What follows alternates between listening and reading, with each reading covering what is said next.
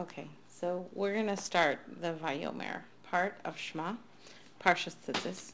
And we used the, the introduction last week was essentially to,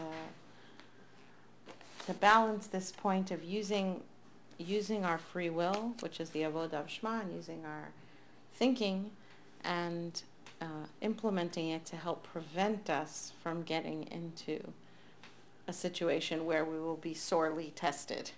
And that's sort of the, the best the best case. You know, obviously it's wonderful if a person can hold themselves back when they're under strain.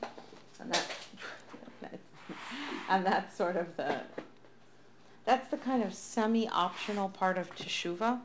You know, with teshuva you have to have vidui, you have to you have to recognize that you did something wrong, you have to admit it, you have to regret it, which is pretty painful and you have to be makabel on yourself for the future not to do it anymore, which is um, in some ways reminiscent of the theme of Parshas Tzitzis.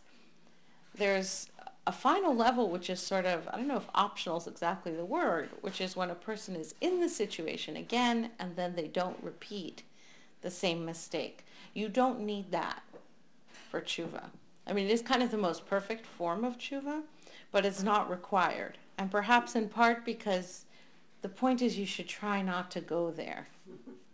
If Hashem does throw it your way, then yes, that would be kind of the ultimate is that you you would be able to prove the fact that your ratzon was in fact changed by the change in reaction to the situation. It's a little bit like what Yosef put his brothers through in setting up a scenario that wasn't it wasn't the same scenario that had happened with him, but it played on the same feelings and the same ways that they might respond, and they responded differently. So that, but, and yet, you don't really choose that. you, you stay away from it. And this is, this is in fact the point. I mean, this is the point of this third paragraph of Shema. You choose not to go there. But if you would go there, you also have your tzitzis. You know, it's both. The tzitzis are to prevent you from getting there, but they're also to help you if you would end up there. But it's about what you're choosing. And that is in alignment with the tzitzis themselves, where it's a chiyuv to wear tzitzis if you're wearing the beged. But it's up to you whether you wear the beged in the first place. So that's, you know, sort of having to make the choice. Okay. This parsha starts out it's one of these things that is, if we had to say, we, we don't have the breadth of familiarity with all of Chumash that this pasuk jumps out at us. And it's also counterbalanced by the fact that we say these psukim in Shema, hopefully twice a day, day after day after day after day, and sometimes, you know, so this to us seems like whatever is in Shema is the most common use mm-hmm. of words, and whatever's in the rest of the Torah is less frequent. That's how it seems to us because that's how we experience the words. But that's not necessarily if you would just do a straight, you know, numerical analysis of how words are used. You could have a situation where over here something is actually a very rare use. You, you know, but to us it seems the most familiar. And that's exactly what we have starting off here, which is that this parsha starts by Vayomer Hashem El Moshe Lemor. And it turns out, and I, I really want to run like a little bit of a search on it, just to see did he mean that it was the only case of it or just a rare case. Um, but the truth is the more common one is like in Va'era Vayedaber Hashem El Moshe Lemor. Not Vayomer Hashem al Moshe Lemor. It's usually Vayedaber Hashem al Moshe Again, I would never, ever notice. I mean, I might notice something like, oh, it's Vayomer and Lemor, only because I happen to notice somebody explaining about it. But this seems to be the most familiar to me. But the Or HaChaim says, no, no, it's not. He says, Tam Shinui Parshazo. I'm going to explain the reason for the difference in this Parsha. Meaning, surely it jumped out at you and you're wondering, why is this pasuk so different from all other pasukim in the Torah. So I'm going to explain to you this shinui, this change, like manish tana. Why is it different? She'amar, that this pasuk says vayomer masha'en came bechol haTorah, which is not the case in all of the Torah. Now I'm not sure that he means there is no other case in all the Torah. It, it's possible from the way he phrased it that what he meant is it's just not typical in all of the Torah like that. It's not usually like that. But I didn't manage to go and search it out to check. Shebekulan, because in all of them who Omer, the pasuk says vayedaber. Right? I mean, you can have a pasuk like we have here, two before this in um, in the Chumash, Vayomer Hashem al Moshe. But if it's if it's lamor, then it seems to be almost always vayedaber Hashem al Moshe. It always says vayedaber. So why does it say here vayomer? Yisbar al pi Ramzal. We will explain this according to what Chazal have taught us. She'amru, Chazal said, Kishira'a Moshe ma'aseh ha'mekoshesh. This comes back to context. When Moshe saw the affair of the stick gatherer, he said to God, The wood collector. on the Shabbos? wood collector on Shabbos. Now, what you have to know is that when you read Parsha Shalach, that's the event that leads into Tzitzis. Okay, so the people who found the person who was Makoshesh Eitzim gathering trees brought him to Moshe and Aaron and to the whole community. And they placed him in a jail. Hang on one second. They placed him under surveillance because it was not clear to them what they should do. Sorry. It was not clear to them what they should do. And Hashem said to Moshe, He shall surely die. He shall be stoned with stones by the community outside the machane. And they took him outside of the machane, of the encampment, and he was stoned with rocks, and he died as Hashem commanded Moshe. Vayomer Hashem El Moshe Lemor. Speak to the Jewish people and give them tzitzis. And tell them about tzitzis, and they'll make tzitzis on their garment. Okay, so yeah, we don't notice that every morning. We thought that it was following something about Vahaya Im Shamoa. It's not. Okay, with this parsha is over here in Shalach, which is in Bamidbar, and Shema and Ve'ahavta and Vahayim Shema are all from Devar. This parsha actually follows the man who was gathering wood on Shabbos. Okay, so he's it, yeah. The man who was gathering wood on Shabbos is also an interesting person because it seems that the, the, the most common way of understanding why he was gathering wood was he was gathering wood for the sake of Kavod Shemayim. That he went out to gather wood and he had to be warned. You know, people said, you know you're not allowed to gather wood. He said, yeah, I know you're not allowed to gather wood. And they said, you know that if you gather wood, you could be chayav Misa. And he said, yeah, I know, but I'm going to do it anyway, and did it. Right? So why would someone do such a thing? Only if they were intentionally doing such a thing reminds you a little bit of the Eitz Hadas, right? I mean, it's only choosing to do it. He was choosing to do it so that it would become obvious to people the importance of keeping Shabbos, how serious it was. It's straight, yeah. Like we would say, yeah, well, maybe, maybe not. Like, but that seemed, and, and I wonder a little. I haven't studied this topic so much. Maybe next time we get around to Shalach, that would be interesting it's so hard because you're so busy with the Miraglim and with you know, there's so many things. But um, but it could be it's because it was not clear what would happen to him. Maybe he felt that that lack of clarity was going to lead to I don't know. But you can again see that there's maybe some kind of connection between what happened with the Makoshesh Eitzim about the kind of choices that you make how you choose to put yourself in a situation or choose not to put yourself in a situation. And that's the choice you make in advance, right? Sometimes things, you know, events are thrust upon us and then we, but most of the time we think that's so and it isn't. We really were making choices in advance and where did we get to?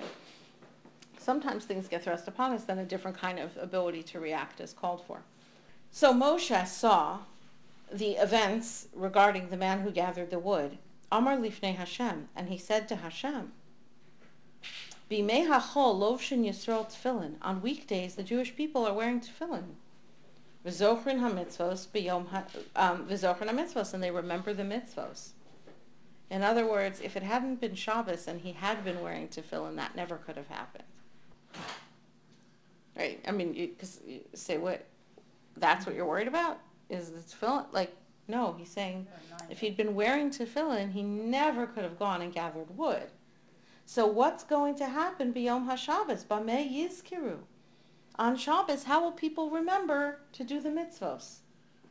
So funny, because for us, like we could see forgetting during the week, we get so involved with everything else. On Shabbos, you're busy with mitzvah. The Heshiv HaKadosh Baruch Hu, we'll come back to this idea again, like because Mm-hmm. as Chazal on its own, I think is difficult for us to apply yes. or relate to really. Yes, in the midbar, they didn't have like daily occupations, so. Learning Torah, was- every day was like every day Shabbos. like Shabbos. Could be. Could be. V'heshiv HaKadosh Baruch Hu, and Hashem replied to him, Hareini nosein lahem mitzvahs tzitzis.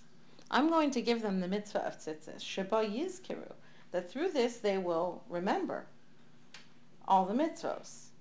And therefore it says, Amira, Vayomer Hashem al Moshe, uh, Vayomer, yeah, Vayomer Hashem al Moshe lemor, because Amira hamis, I don't know how you pronounce it, Misaedes es halev b'mivoksho, that the speech has pleasantness. When you have the word Vayomer, Amira, there's a gentleness and a pleasantness. The, the Orchaim says this throughout Tanakh. He'll often say, why does it says Daber over there, Dibor in one place, and Amira in another place? And Amira is always a more gentle. It's associated with Rachamim versus Din. It's, he says, Hashem is answering Moshe in a way that will satisfy his heart. So one thing is, Vayomer Hashem al Moshe lemor. Hashem is saying to Moshe, he's speaking to him in a way that will satisfy his heart. That will ease his worries. Another point that we see coming out of this, even before we get to trying to understand it at all, is that tzitzis is a response to what happened with the Makoshesh Eitzim. That there is somehow a connection mm-hmm. there. Okay. Now I'm going to continue with the Orachaim. Daber el b'nei Yisrael v'amarta alehem. Speak to the Jewish people. There's Dibor, which is more firm. That's associated with din. Ve'amarta alehem and say to them. And now you've gone back to Amira, which is somehow gentle, satisfying. Okay.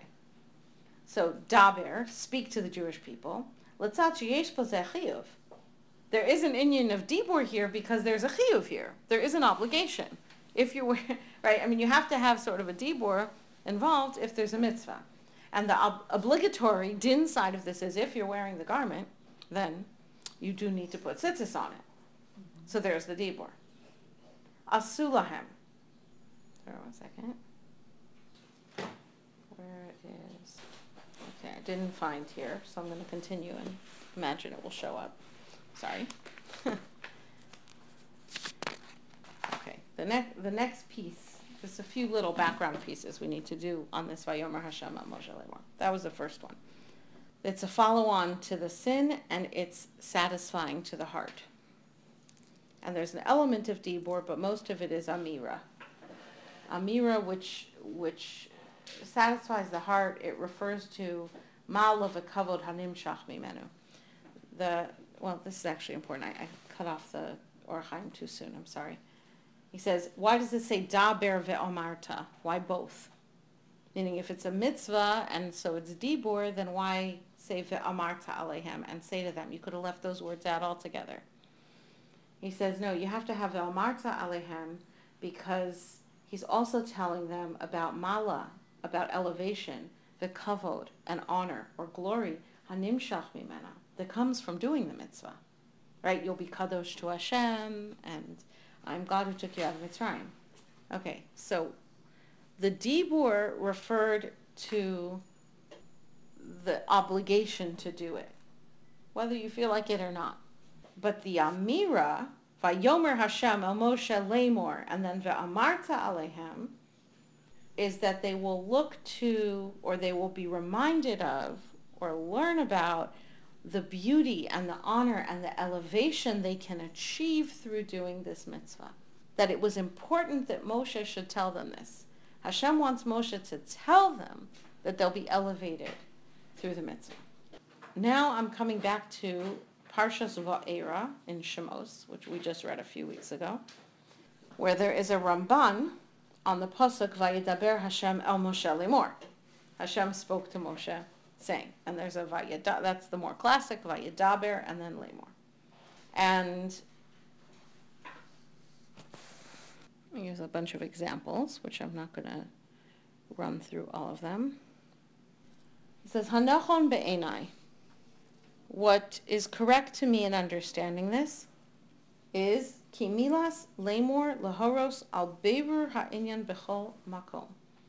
In every place that you see speech described as amira, it means explanation and clarification of the topic in every case this fits very well with what the Or HaChaim said about satisfying the heart, explaining the elevation and the kavod that comes with doing the mitzvah. But it isn't the same exact point as what the Or HaChaim said.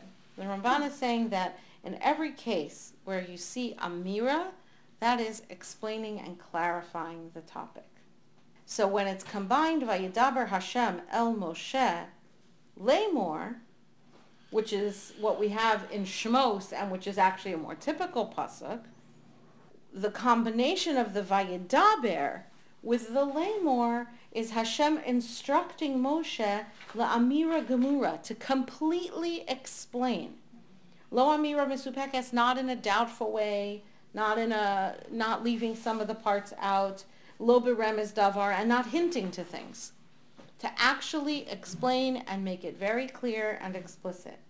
And this is constantly throughout the Torah because Moshe's nevuos were pel bo velo bechidos. Moshe himself is described as having nevuah from Hashem, which is face to face and not in riddles. You know, when there's a riddle that the Navi has to interpret, there's always room for something to be misinterpreted. But Hashem spoke to Moshe to give over the Torah. You don't want to leave room for there to be, yeah, it should be explained out and explained clearly, not in riddles, not in puzzles. Okay. All right, so now this is from the Sefer Haaretz HaTfilah. He brings a lot of different mefarshim. He quotes. He starts by quoting the Ramban. The Ramban in Parshas Va'era, Hevi Shaham Mefarshim Biaro Kavanas Mila Lemor Bechol HaTorah Lemor LiYisrael. Oh sorry, is it? This is the part that he doesn't agree with. Milas Lemor. The word Lemor, according to the Ramban, Ba Lahoros Al Ha'inyan, means to explain fully the topic. Therefore, Vaidaber Hashem El Moshe Lemor is Hashem telling Moshe to speak it out clearly, not in a doubtful way and not in hints, and this is used this way throughout the Torah, and that is in fact uh, not surprising that Moshe himself received the Torah from Hashem this way. Which means that the explanation, if you combine together the idea of the Ramban and the Or HaChaim, that a person feels more satisfied in his heart when he understands things very clearly that when you're left with a doubt and you're not exactly sure, does it fit, does it not fit? I had a question, I didn't get to answer the question. They just told me to do it. Don't ask any questions. Why? That's just the way it is. That that's not satisfying to the heart. Now, we don't say that in every case we always have to feel so satisfied. And yet, there's a recognition, the Torah is telling us over here that the way that Hashem is telling Moshe to give over the mitzvahs, that the ideal way of teaching Torah and teaching mitzvahs should be that they're fully, fully explained. That you know the details, you understand the reasoning, you know where it comes from, you understand the elevation and the kavod that can come out from doing these things. And in this way, a person's heart feels satisfied by what they've learned. Um, Rav Hirsch asks the question, or addresses the question that is asked by Chazal, what's the connection between the gatherer of the wood and the parsha of the tzitzis? He says Vayomer, the Vayomer Hashem El Moshe Lemor over here is adding on to what came before. And God spoke. There, it is absolutely an outcome and a connection from what came previously. He says here the Vayomer not only attaches the law introduced by it, to the event immediately preceding it, But as we shall see, it presents itself altogether as the summing up of all the events and laws contained in the chapter of Shlach Lecha. He says this it is the cap of the parsha, the parsha of Tzitzis. This is what ends parsha Shlach, and that it in fact sums up somehow. It tops off all the events that came before. Um, and then Rav Hirsch goes on to say, speak to the Jewish people and say, and ve'omarta alehem, explain it to them, tell it to them, Ve'asu lahem tzitzis al kanfe vigdehem ledorosam. And they shall make for themselves tzitzis on the corners of their garments for all generations. It doesn't say they, okay, this is difficult because of the English. It doesn't say command them to make tzitzis on the corners of their garments. It says they will make tzitzis on the corners of their garments. In other words, if you explain it to them completely, then that will be the result that they will do it. He says it doesn't say v'ya'asu lahem tzitzis. They shall do it as, as a command. it says ve'asu. They'll do it. It's a result expected to have come by itself. That is the natural outcome of having it explained that way. So he says, explain it to them. Bring all the proceeding and all the consequences that are attached to it so home to them that they will gladly make fringes on their garments as I am explaining to you.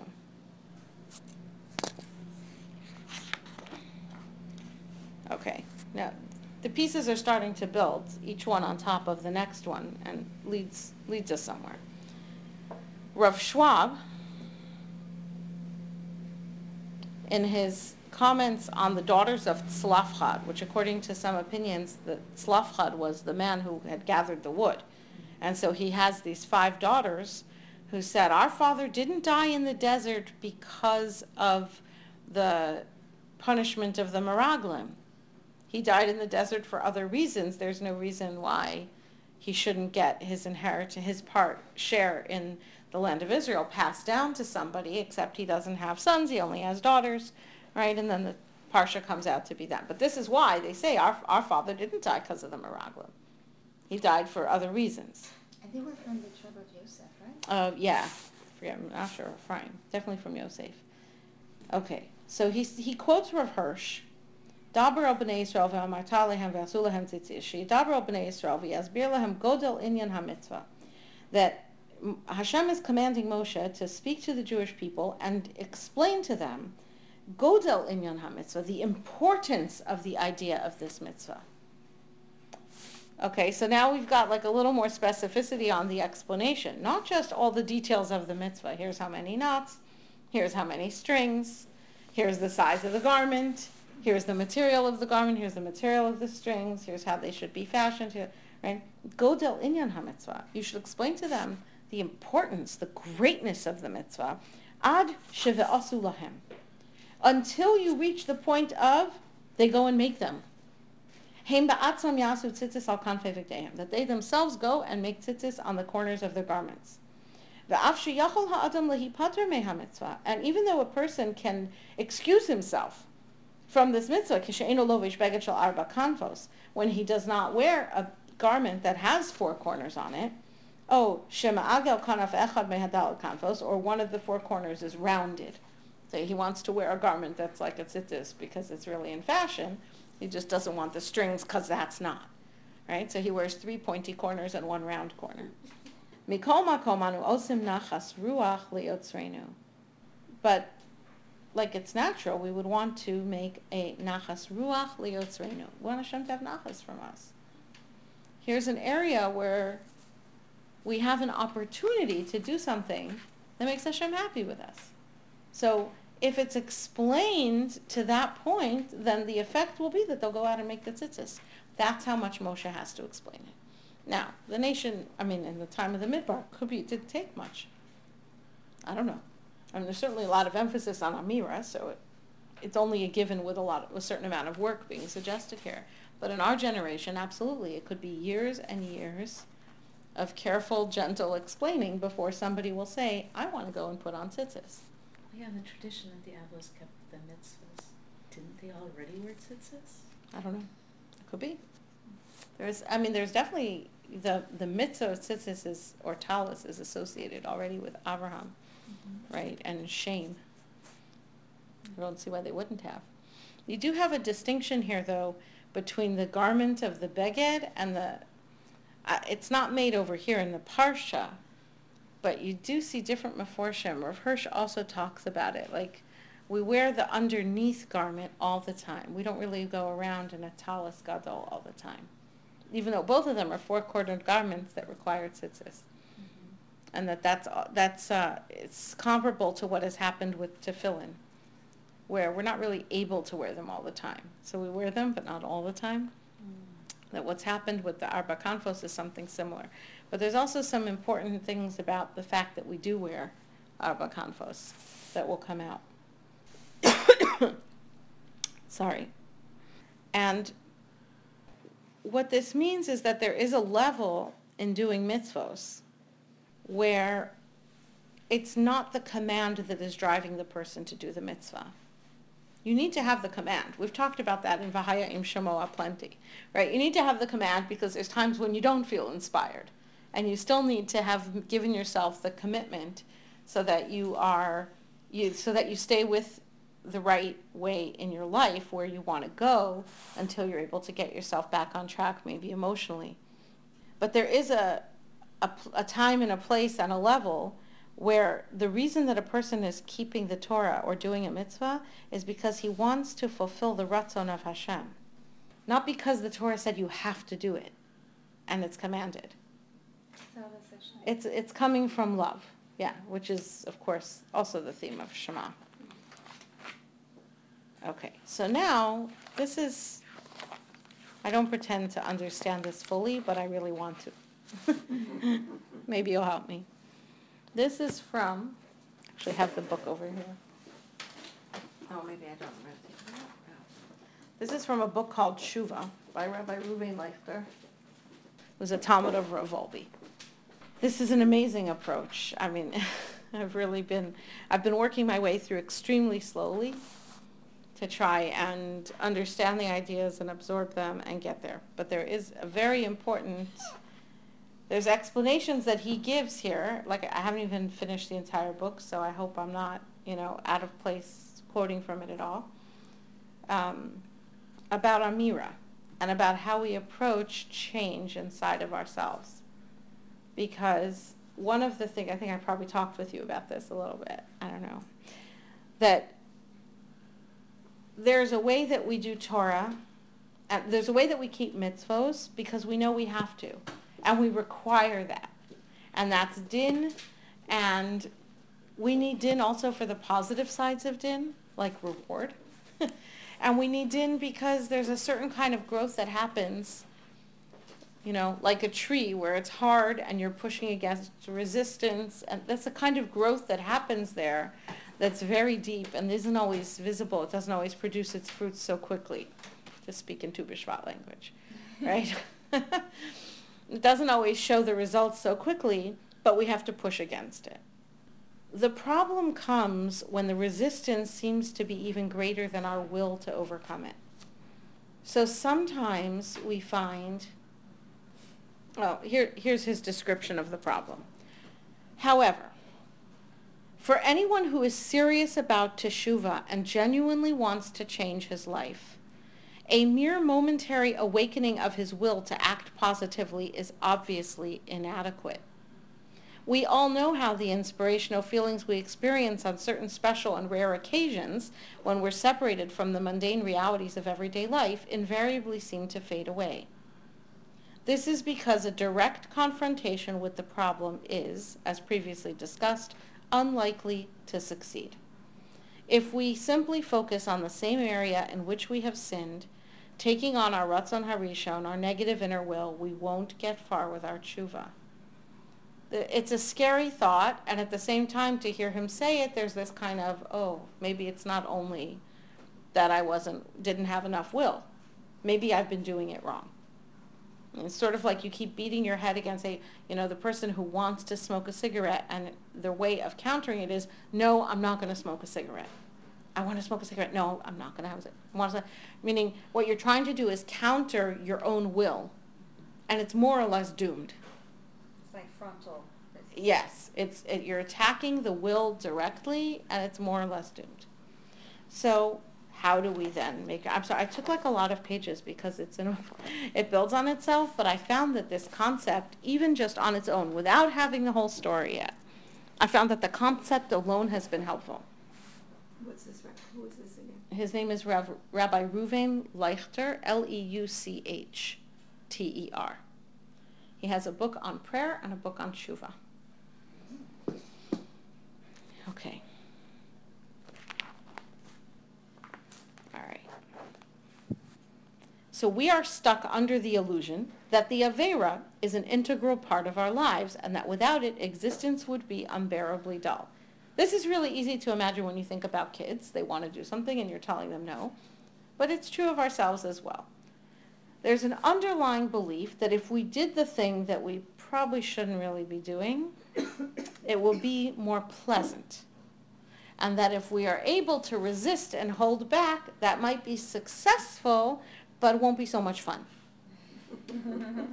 It won't be so interesting. It won't taste so good. It won't, the day won't be as enjoyable. But, okay, and, you know, when you say it like that, it just sounds so, like, petty. And the truth is, it is. we really do. Yeah. And this prevents us from giving concrete expression to the pure positive will which Torah study and performance of mitzvahs reveal within us. Which is why we could really want to do what's good, be really driven. We could be doing Torah, learning Torah, doing a lot of mitzvahs, and by doing so, revealing a real will for good. We haven't taken away the will for the bad. And so you still can't, okay. So we have to work on a higher level where the Avera and the Yetzer Hara are not dominant. And in this way, it's possible to give our positive inner will an upper hand. Okay, just to like draw some parallels here, we're talking now about Shema, which is at a cognitive level, which is a higher level than the emotional level more associated with the Yetzer Hara. Yeah. But but again, but even so, he's saying just the fact that you're learning Torah might bring out the good, but it doesn't. You have to know where to focus the work to make the tshuva happen. Okay, so tshuva sounds like why are we talking about tshuva? It's not like it's Tu you know, but but if you think about it in terms of correcting that, you know, get improving. I want to improve the areas I haven't improved, and you know, it's been a few months since Elul, and I haven't made the progress I would have hoped for. Maybe I'm making the same resolutions year after year after year and they don't seem to have changed, which is always a sign that maybe I'm going about it wrong. Once ignited, the positive inner will can provide the means for us to build a new life. Okay, now he quotes the Nefesh HaChaim. He says, the Nefesh HaChaim explains how to concentrate our efforts on a higher level.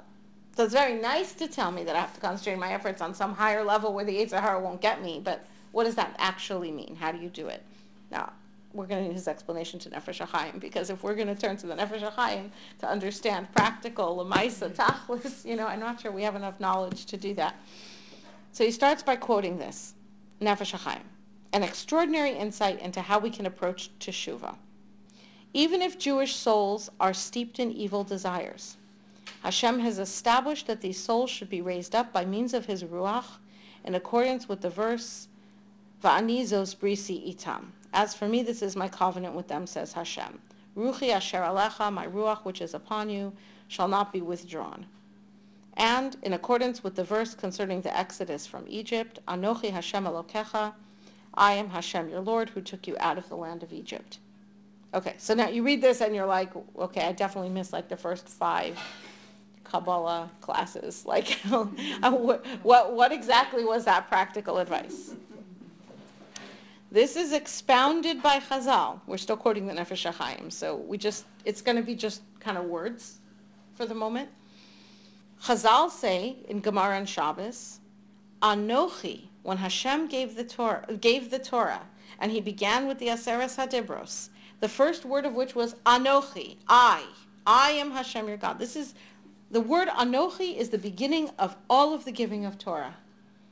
The word Anochi is an acronym. Okay. sort of like put the Nefesh HaChaim here on pause for a moment. What does it mean if we say that a word is an acronym? So since every word represents a combination of letters, each of which represents a spiritual idea, and the word, by combining the letters, represents a spiritual reality, it's a, an expression of a spiritual reality, it's a description of it, then if I say that a word is an acronym, or if Chazal, if I say a word's an acronym, that's like whatever. But if Chazal say that a word is an acronym, what it means is here is an aspect of the spiritual reality described by this word. I'm going to tell you what it is. And Chazal say it's an acronym for two things, which is already interesting. In other words, you have to have both sides of it. One is Ana nafshi kasivas yahavis, which apparently means I wrote and gave my nefesh. Right? God, in the same way that it that the Torah describes Hashem breathed into Adam and he became alive. And we spoke about what that, that means is coming from within God and being shared into the human. We talked about it Rosh Hashanah time, the inhale and the exhale, right? So Hashem is saying, I'm giving you the Torah. What I'm giving you is, is I'm writing down and sharing with you something of whatever it means, my nefesh. That, the aspect of me that is connected to the physical world. I'm sharing that with you. And What's the other acronym for Anochi? Amira Ne'ima Kesiva Yehiva. Amira Ne'ima means a pleasant statement. Do you hear the Amira? You mm-hmm. understand why I'm why I'm bringing this here, right? Because we're talking about Vayomer Hashem El Moshe Leimor, and how Vayomer means explain it fully and clearly, and Vayomer means it's a statement that's made that satisfies the heart of the person who asked the question. It's an answer that satisfies the heart of the recipient. Amira Ne'ima Kasiva Yehiva, which means a pleasant statement was written and given. This is the giving of the Torah, Anochi of giving of the Torah. And these correspond to two aspects of the soul, Nefesh and Ruach. That's the end of the quote that he brings from the Nefesh HaChaim. Now, we're going to hear how Rabbi Leuchter explains the Nefesh HaChaim. Rav Chaim of Volozhin thus explains that the word Anochi is an acronym from which Chazal derive two different but complementary meanings. According to the first of these, Anochi implies that in giving the Torah to the Jewish people, Hashem, as it were, gave of himself, or more precisely of his nefesh, this first level of the soul. Nefesh is also the will, is associated with one's will and desire. So in giving the Torah, Hashem is sharing with us his ratzon. In receiving the Torah, we receive his nefesh and his ratzon, so to speak, inside of us.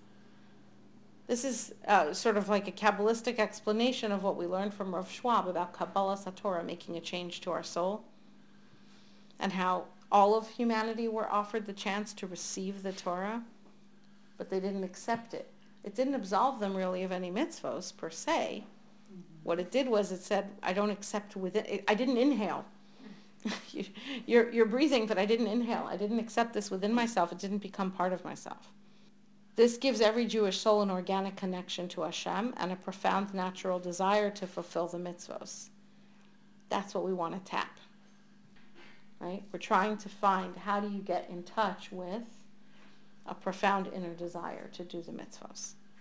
The second understanding of Anochi is that it conveys the pleasure of Torah study. Amira ni'ima kasiva yiva, a pleasant statement written and given, implying that the experience of receiving Torah deeply touches us and allows us access to a higher level of soul, just as ruach is higher than nefesh, and from here we can be affected. That's kind of what you were saying about the learning Torah, and that is a way of getting above the level of just a Yetzer Hara. But hear how he now takes the lesson from this Nefesh HaChaim. The Nefesh HaChaim teaches that the way in which we can reconnect to the mitzvahs of the Torah is through Amira Ne'ima, pleasant speech, pleasant explanation.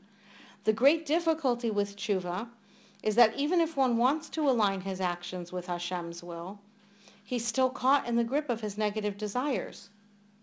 And so the will of Torah is alien to him. Uh, you have this sort of will that seems like a different will, and then you still you have these two different wills going. The Torah doesn't make a claim on his entire being.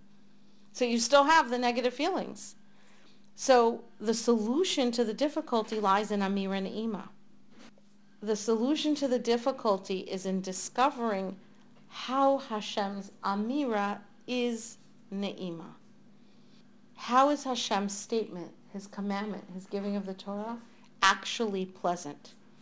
In other words, if I'm having trouble with a certain mitzvah or a certain avera, not just that I learn Torah in general. I know Torah is somehow the antidote, right? I actually study this. Yes, I'm not performing it, or I'm not performing it right, or I'm violating it, whatever the case is for that mitzvah. I'm going to go start learning about it. And I'm going to learn it, and I'm going to find all kinds of aspects to it until I find the one that is Amira Ne'ima for me the part that makes me feel like the Or HaChaim said, that there's a, a mala and a kavod that comes from doing it. Something that appeals to me. Oh, I want to be that. I want to be like that. I want to relate to that. It, it to ignite a will to that mitzvah, but we've circumvented. We haven't done anything about the fact that there was a negative Yetzer Hara pulling us in a different direction. What we've done instead is gone and around, describes as coming around the top of the hay. We've gone around through another door and we've said, without any pressure about change, what is this? How can I find how it appeals to me? Now, the reason I came to this book is because there was an interview with Rabbi Leuchter in the Mishpacha, and it was talking about his approach to tshuva in general. It didn't quote this section, but it was a similar type of approach. And he gave examples there with, with learning Torah. The person feels pride, well, I have to learn Torah all day, so there's no point in learning at all because I'm not going to be learning all day. And, and saying, well, what does it mean to learn Torah all day? It means that somewhere in my mind I'm turning over ideas of Torah all the time.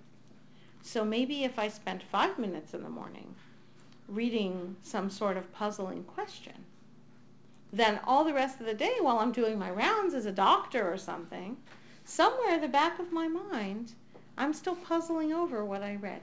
That's something appealing. All of a sudden I found the Amira Ne'ima of the mitzvah, according to where I am. Okay. Which means that by deepening our understanding of Torah, you know, it's such a generic sounding statement. Well, learn Torah and that will cure your Yetzer It sounds generic. It could be it's enough to know that, but in practical terms, we find that it's often not. Like we come around to Yom Kippur and it's hard to see how we changed from last year. By deepening our understanding of Torah, the goal is, the goal of learning Torah is to learn Torah. But in terms of using it as a tool for teshuvah, to cultivate a profound inner identification with what it says and requires. And that might need some creativity. Because it could be that the way that your first grade teacher explained the mitzvah didn't happen to reach you. Or it could be that the, the way that you read it in a certain book was like talking at a level that just doesn't connect to the way that you approach things. So you keep learning. You're looking at different reformation, different ways of learning. You sit and you think about it. What is this mitzvah asking of me? What's the con? Let me get more clarity and more clarity and more clarity. Ay, gesundheit. If I get Vayomer Hashem Moshe Leimor Daber Marta until I reach Vasulahem Tzitzis. Every time we read this in Shema, this can apply to our own tzitzis. right? it doesn't have to be a man's tzitzis, right? Anything that for me is the struggle, whether it's, you know, the example he brings in this book very often is examples with food, because it's something everyone can relate to.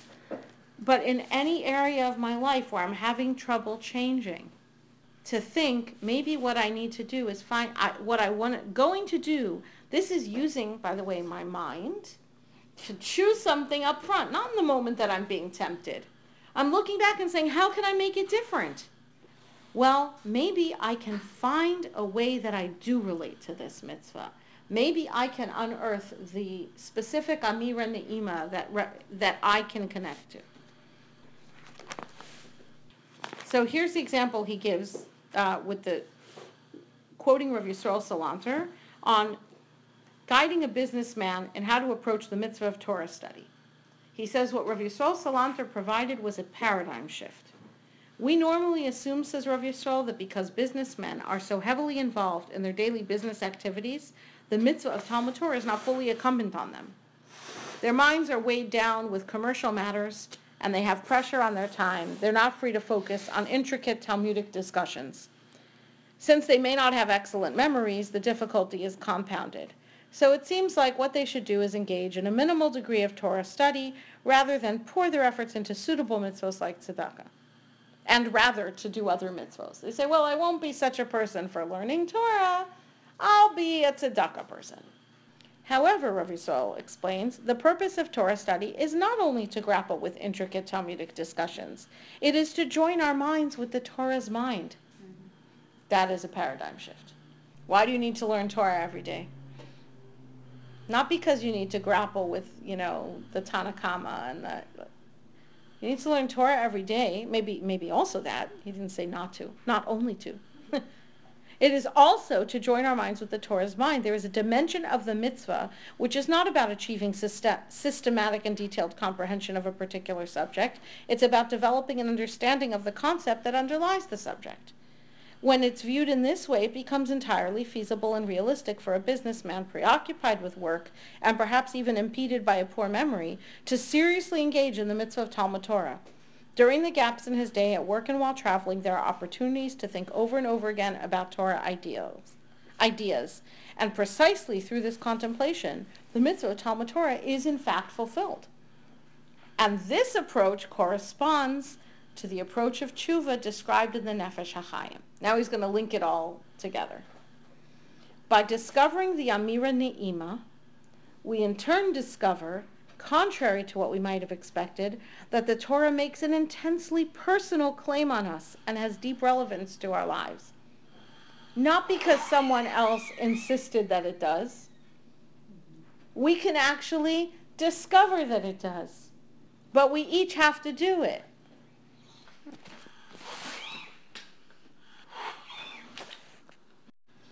So in terms of tshuva, in whichever area we need to improve, we should study the various aspects of the pertinent mitzvah to the point where we discover we should study the various aspects of the pertinent mitzvah to the point where we discover its geschmack, its pleasure. Geschmack is like its tastiness. Now that is something that seems achievable in a way, right? I mean, even if you don't know, you look at some mitzvah and you think, well, it didn't sound appealing. Take it, to use his more common examples like with food. There's a piece of cake and we think if I eat the cake, it'll taste better. I really shouldn't eat the cake. It's only a taiva. Not about weight. It's a taiva. It's not, it's not to n- nourish myself at all, right? Then we think, okay, no, I'm going to control myself and I won't. But our assumption inside is, if I did do it, I want it because it will taste good. But what if I knew that although it doesn't seem to me this cake would taste so good if I didn't eat it, what if I thought, you know, what if I learned about not eating for taiva? Or learned about taiva? What, what if there's some aspect of this that if I keep learning and I keep looking, I would actually be able to find a way where that would taste as good and be as appealing to me as eating it. Not because I'm conquering the taiva, but I'm going to discover it.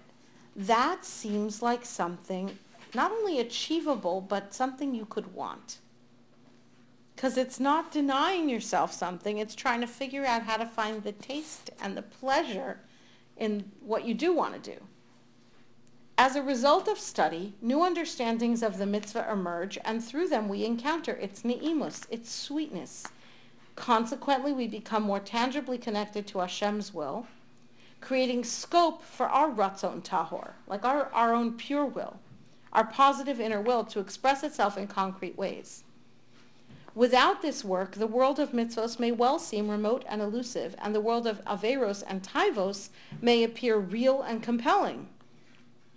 But by applying this paradigm shift to Torah study, both worlds can acquire the same tangible quality. We can even the playing ground.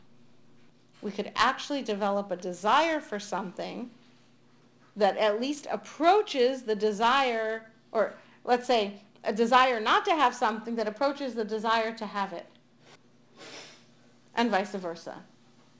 And a desire for something that maybe we, uh, I don't feel like wearing to, to uh, tzitzis. It weighs on me. But you could develop a desire for the tzitzis that runs parallel to the desire not to.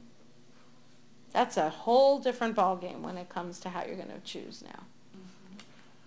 Thus, even if one remains caught up in negative drives and impulses and feels cut off from Hashem, it is still possible for him to connect to the sweetness of Torah and to rebuild his life. This work, by definition, is of a very personal nature. Each individual should strive to reveal how the Torah speaks to him. We will, however, present practical approaches to illustrate the Amira Ne'ima approach. Okay, so I'm not going to do them, although it would be really, really neat to try and work through the book too, because it's a really powerful book, and I can't recommend it enough, even though I'm not quite halfway through, nearly. And this is after like months and months and months, just little bits, because at least so far, it really is a paradigm shift. It's a different way of thinking about tshuva altogether, a different way of thinking about the ability to change and to grow. And this Amira Ne'ima, I think, is pretty clear from the other Meforshim that that's what they're pointing us to at the beginning of Vayomer Hashem El Moshe Leimor.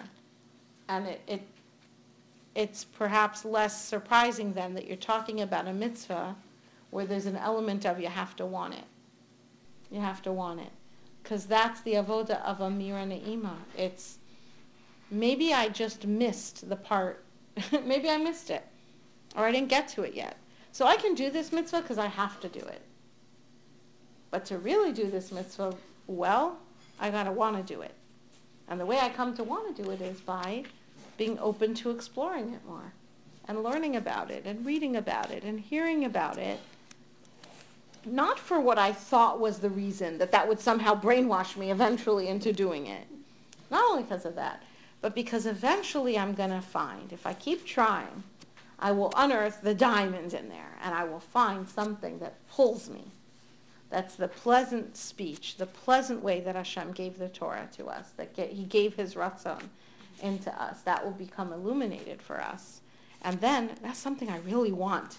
I'm still going to have to choose it because I haven't taken away the Yetzer Hara. But now I've got a will and a desire that is competent and strong enough to actually say no to the Yetzer Hara because there's something even better that I want. As opposed to just no to the Yetzer Hara because I really shouldn't do that. Or somebody might catch me. God might catch me. Just, you know, it works, but only it only works so far. And we're trying to go another step beyond that.